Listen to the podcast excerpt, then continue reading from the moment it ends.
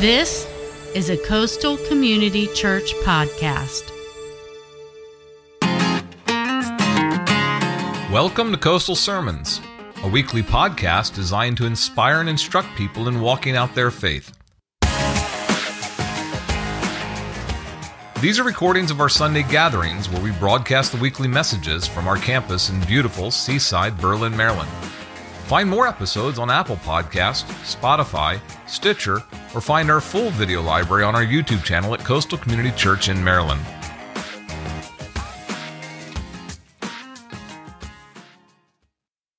Well, the last couple of weeks, we've been in a sermon series entitled Deadly Deeds, and we've been looking at uh, what oftentimes historically is considered the seven deadly sins.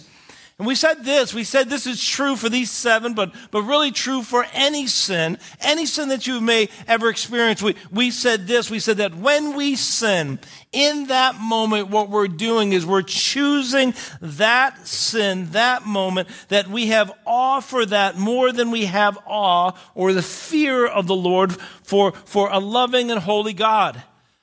That we recognize that there's a God in heaven who's given everything to us, but, but in that moment we said, I'd rather have that sin, that thing, than a relationship with God. Because we know this, we know that our sin separates us from God. Anytime we choose to sin, it separates us. And God doesn't move from us, we move from Him. It's a lack of awe, a lack of fear of the things of God. Today we're going to look at the sin of lust. Lust, defined, uh, uh, lust is defined this way it is a passion or overmastering desire or craving. In other words, it's a natural desire out of control. And there's all sorts of lust. There's lust for money. There's lust for power. There's lust for position. There's lust for fame. But oftentimes when we think of lust, we think of sexual lust, and that's what we're going to look at today. Sexual lust is this, is an uncontrolled sexual appetite. We say it's uncontrolled because this, uh, uh, our desire, our sexual desires are natural. I don't know how old you were when you went from the opposite sex has cooties to, oh, I like that. but someplace there was a transformation that happened, right? You may not even notice it. You went, ill, ookie, and then you go, ooh, I like that. That is natural. There's something inside of us that's drawn. But lust becomes when that, when that natural desire goes out of control. That sexual appetite becomes something that masters over us rather than us mastering it. That's what we're going to look at today. And this topic is especially challenging for this reason. We live in a world where sexual sins are more accessible and more acceptable than ever.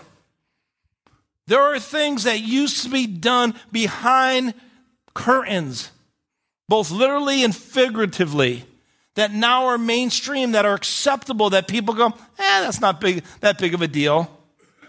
Uh, there's a mentality. People would say today that, uh, well, you can look as long as you don't touch. Or, or what is lust hurting? It's just a fantasy in my mind. It's just something that I entertain. It, it, it's just something I look at. And, and, and, and what's wrong with just looking at it? And a, a little thought is not bad as long as I don't act upon it. Is the mentality of our culture. Uh, but Jesus' approach, uh, Jesus' words to us are, are radically different than that of our culture. Say, what does it hurt if you look? Matthew chapter 5 says this. These are the words of Jesus. He says, Whoever looks at a woman to desire her has already committed adultery with her in his heart. So, according to God, lust is a big deal and it's contrary to God's design for our sexuality. I want to share with you two, uh, I'm sure there's more, but I want to share with you two problems with lust. The first one is this lust is pleasure without a promise. Uh, God designed sexuality to be a reflection of His image. So all of us are made in the image of God. And, and in the male, there's a part of his image that's placed there. And in the female, there's a part of his image that's placed there. And by his design, his design is that two would come together as one in a lifelong commitment to illustrate who he is to the world. But lust does not reflect that heart at all. Why? Because lust is selfish. It, it makes uh, sex an end unto itself. See, sex designed God's way is, is a way for two people to say to each other, I belong completely and exclusively and permanently to you. It pulls body and soul together for wholeness and safety. Anything less than that says, I want your body, but I don't want all of you. And I want to give you my body, but I'm not willing to give all of me to you.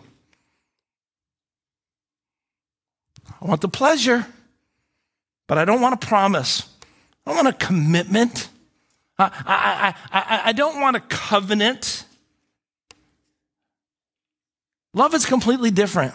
Uh, love says, I promise to be committed to you. And I want to learn what it is to serve and to sacrifice for you, just as Christ serves and sacrifices for the church. It's not selfish. Uh, love is life giving, where lust is always, always selfish. It, it's pleasure without a promise. The second thing that lust is is this lust is pleasure without a person. This is where pornography becomes such an issue. It doesn't connect the two committed people in God's image under covenant. It's solo sex. And again, it goes against God's design for us. It completely eliminates selfless service. And that's what makes it so appealing. Lust, pornography, there's no work involved. There's no service. There's no sacrifice. There's no caring for someone else above you. That person just becomes an image, a self, uh, a selfish drug. And there's no concern for their story. There's no concern of what's happened in their life to bring them to a place where, where this is what they're doing. You go, I don't even think, I don't even think of them as a real person.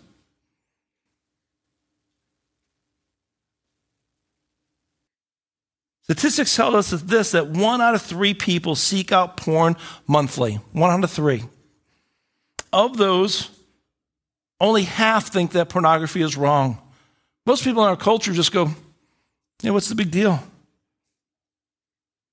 Only one out of three teenagers think that pornography is wrong. And there's been a trend over the last couple of years that pornography is not just a guy issue. Catch this one in six Christian women struggle with the issue of pornography today. And if you need any motivation or any encouragement to have a conversation with your children, know this that the largest consumers of pornography are between the ages of 12 and 24 years old. So, young people. And our culture will tell us that there's nothing wrong with it. But in our hearts, we know what? We know that's wrong. We've always known it's wrong. And those who participate, they, they know the, the sexual conflict of simultaneously feeling the enjoyment, the exhilaration, and then shame. What happens over a period of time is we become, uh, uh, we tell ourselves this is no big deal. We tell ourselves everybody's, we tell ourselves it's not hurting anyone. We dull the voice of the Holy Spirit to eventually we come to a place where our hearts become dull to God's voice. And you push God away long, long, long, long, long enough, and eventually he's farther away than you'd ever imagine he would be. So the question for us this morning is how do we overcome this deadly sin of lust? Three points this morning. The first one is this we run from hell. Now, our teaching team, when we were putting this sermon together, we, we wanted point number one to be run like hell, but we figured we would get emails about this. So we said we run from hell. but the point still stands. 1 Corinthians 6 says this it says, well, one of the responsibilities that we have as followers of Christ, it says to flee sexual immorality, that we are to run away.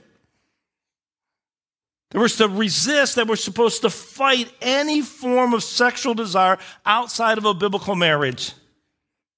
Supposed to run. We see a great example of this, practical example in, in the Old Testament. The book of Genesis, you have the story of Joseph.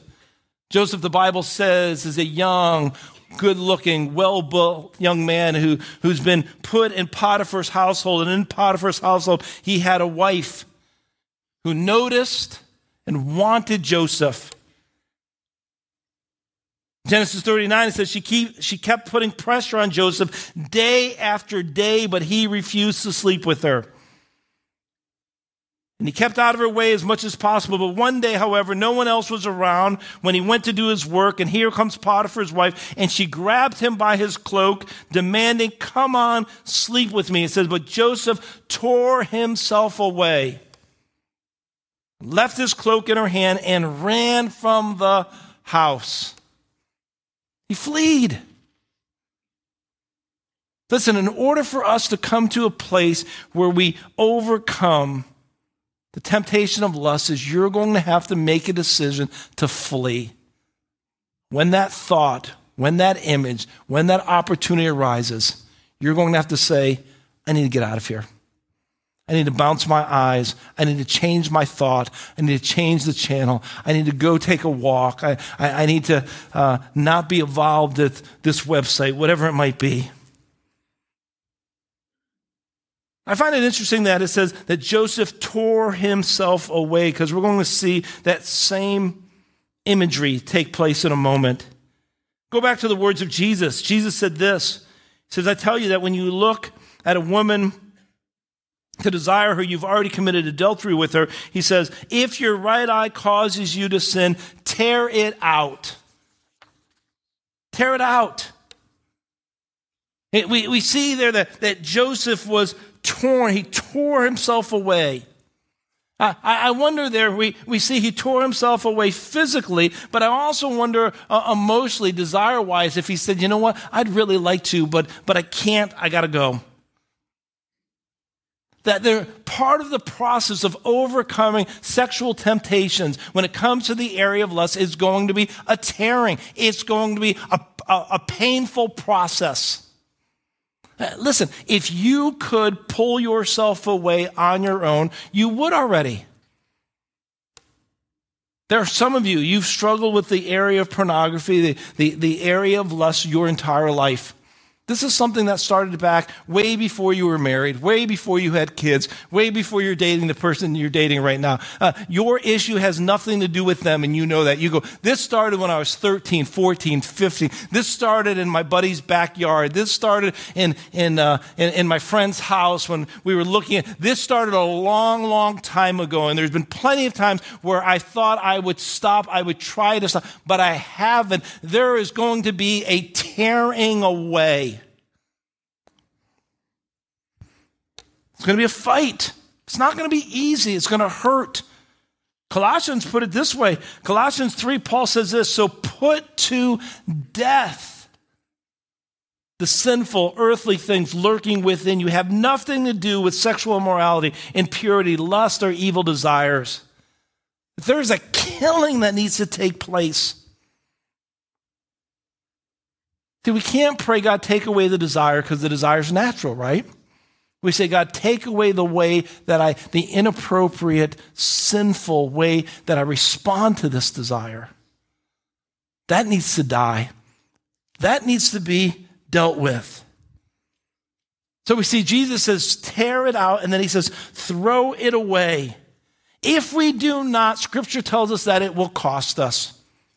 We want to believe the lie of the enemy that says, oh, I can just nibble and enough. I'm not going to get caught here. I'll, I'll just get a taste. And, I, and I've gotten away with it before. It's like that hook with the worm on it. He said, I came, took a nibble, and I swam away. And I came, took a nibble, and I swam away. And came and took a nibble, and it didn't hurt anybody. Nobody found out. No harm, no foul. But eventually, we know what? If you nibble long enough, whoosh, right? The Bible says that it will cost you. Even the nibble will cost you a loss of intimacy. It will cost you a loss of relationship. It will cost you that, that closeness with someone. It will cost you that confidence with God.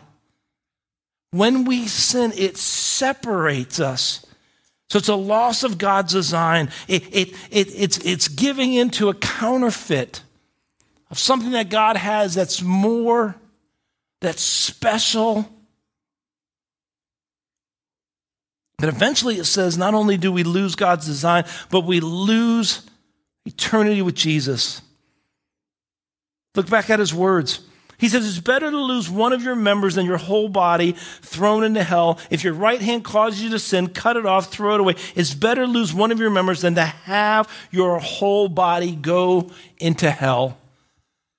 That these desires, unaddressed, unmastered, eventually come to a place, like we said earlier, that our hearts become callous, that our conscience, that, that, that, that heeding to the voice of the Holy Spirit becomes so severed that we start to separate ourselves from God so much so that we forfeit eternity with Him. Sexual lust left unaddressed leads to destruction in hell. Its pleasures are only temporal, but its consequences are eternal. So we run. We run from hell. The second thing we do is we run to help. Proverbs says this the one who covers his transgressions will never prosper. Listen, covering it up doesn't work. That's what most of us have done our entire lives. We didn't tell people about this. You covered it up. He said, This isn't hurting anyone. Keep this a little secret. It's my dirty little secret. Scripture tells us this that if you take that approach, you will not prosper. You will not move forward in your relationship with God and others. You will continue to settle for a counterfeit when God has something better, richer, more meaningful for you. It says, The one who covers his transgressions will not prosper but catches, but whoever confesses them and forsakes them will find mercy. Friend, I'm pretty confident that if you were to go to someone a mentor, a fellow believer in Christ, someone in this church that you look up to and say, listen, this is an area that I'm struggling with. I can almost guarantee they will not raise their eyebrows in shock. They will probably go, I know exactly what you're talking about. I've been in the exact same challenge at some point in my life. But we think that we're the only ones to ever notice, to ever struggle to ever deal with these types of things. I'm pretty confident if you confess and forsake of those things, you will find mercy in Christian community. James 5 says this confess your sins one to another. Go to someone, Share with someone, this is an area that I struggle with because something amazing happens when, when that which is in darkness is brought into the light. That's where healing and freedom and victory takes place. But as long as we leave it in a place of secrecy, then the enemy has his way with us. If you're in a dark place, a dark part, One of the healing steps of this process is confessing your sins. Go to someone and tell them you're struggling. Ask them to pray with you. Ask them to come alongside and help you in your spiritual journey. And the Bible says what? That this is effective, that you will find mercy. You might be thinking, but run to who? Who can I run to? If I run to my parents, they're going to be mad. If I run to my spouse, they're not going to understand. Listen, find a good friend, a brother or sister in the Lord, an accountability partner, a pastor, a support group, a counselor. And in that conversation, know that you're only as strong as you are honest. Just be honest. Today, we live in a world where there's technology opportunities available to you. There's things like Covenant Eyes, there's things like Our Pact, there's a Christian support group in Salisbury called the Underground, where men come together, women come together, and they, they share their struggles of sexual sin. There's tools, there's conferences, there's uh, um, uh, uh, retreats where they, where, where they help people who are struggling with these types of things. Run to help. And third and finally, run to Him. Run to God. Uh, the reason we run to God is twofold. The first one is this the Bible says that when we run to God, that God can help us so we don't mess up. You know, so much of our Christian life is on the defense. I mess up, I sin, I ask for forgiveness. I mess up, I sin, I ask for forgiveness. I mess up, I sin, I ask for forgiveness.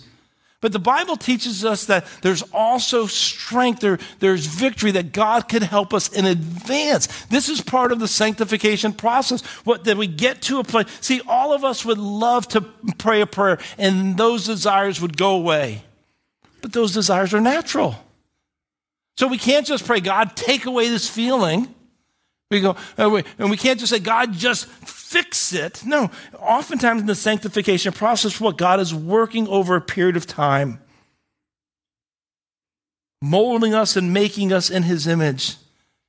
But in that process, there, there's a, there, God gives us avenues for success, opportunities for victory.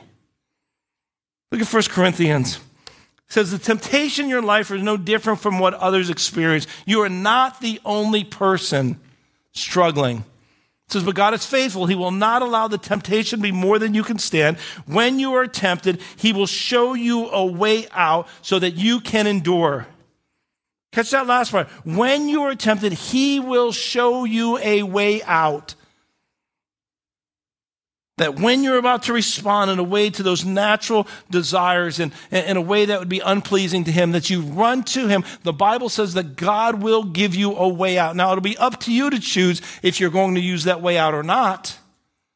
But He'll always, always, always give you a way. And in those times where you make the wrong decision, not only can He help you not mess up, but He can help you when you do mess up. 1 John 1 9 says, But if we confess our sins to God, he is faithful and just to forgive us of our sins and cleanse us from all wickedness. Listen, God wants to forgive you. The lie of the enemy would be this that, you, that you're dirty, that you're a pervert, that you're in too deep, way too deep for God's grace to come and rescue you, for God's grace to reach you. Maybe you bought into the lie that I've tried, I've tried to lay this down, I've tried to surrender this to God, and, and maybe I've showed success for, for a short period of time, but then here I am again. I just quit. I'm just tired of it. Listen, all of us fall short of God's glory. Everyone sins and everyone messes up, but when we cry out to God, God, forgive me of the lust of my heart Forgive me and cleanse me from my sins. Help me not to stay in this any longer.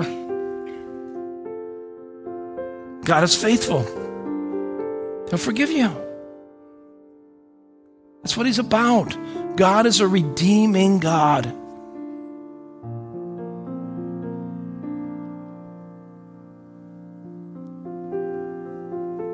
You mess up, and you get up. You say, God, I'm running towards you. Help me. Help me be sensitive to your voice again.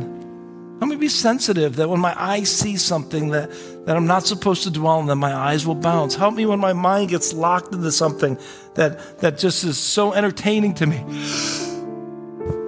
Excuse me. Mm. Mm. Uh, four weeks ago, that would have hurt so bad. Mm. I thank God that I could sneeze without feeling like I got kicked in the chest. Mm.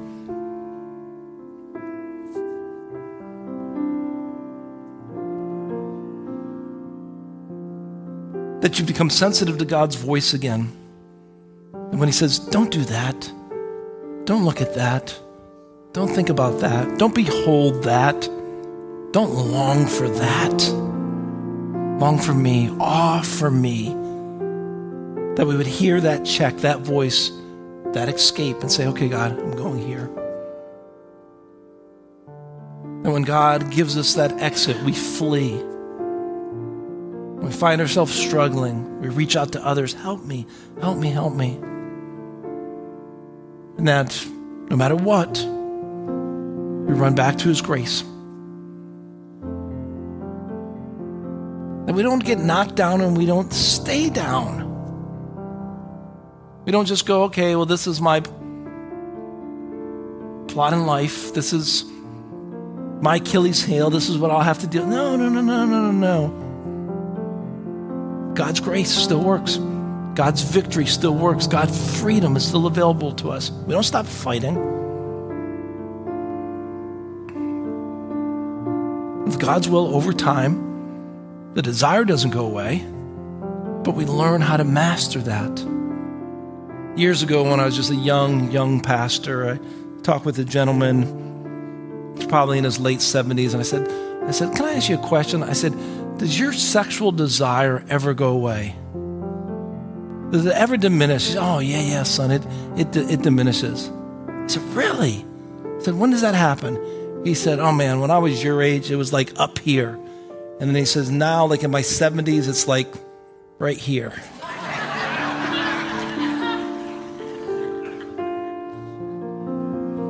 I'm like, Great.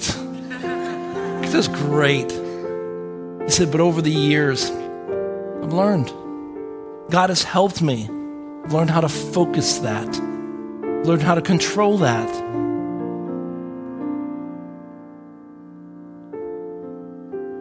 That's our prayer. God, bring us to a place would make sense, would be natural for him to just take the desire away. So, God, help us to have nothing master over us. And that when the temptation comes, we say, God, I choose awe. I choose the fear of the Lord more than I choose this temporal pleasure. That's what would be pleasing to God. Heavenly Father, I thank you that it's your heart to give us freedom and victory and closeness to you. Forgive us, Lord God, for choosing so much less. In Christ's name we pray. Amen. God bless you, church. Thanks for being here today.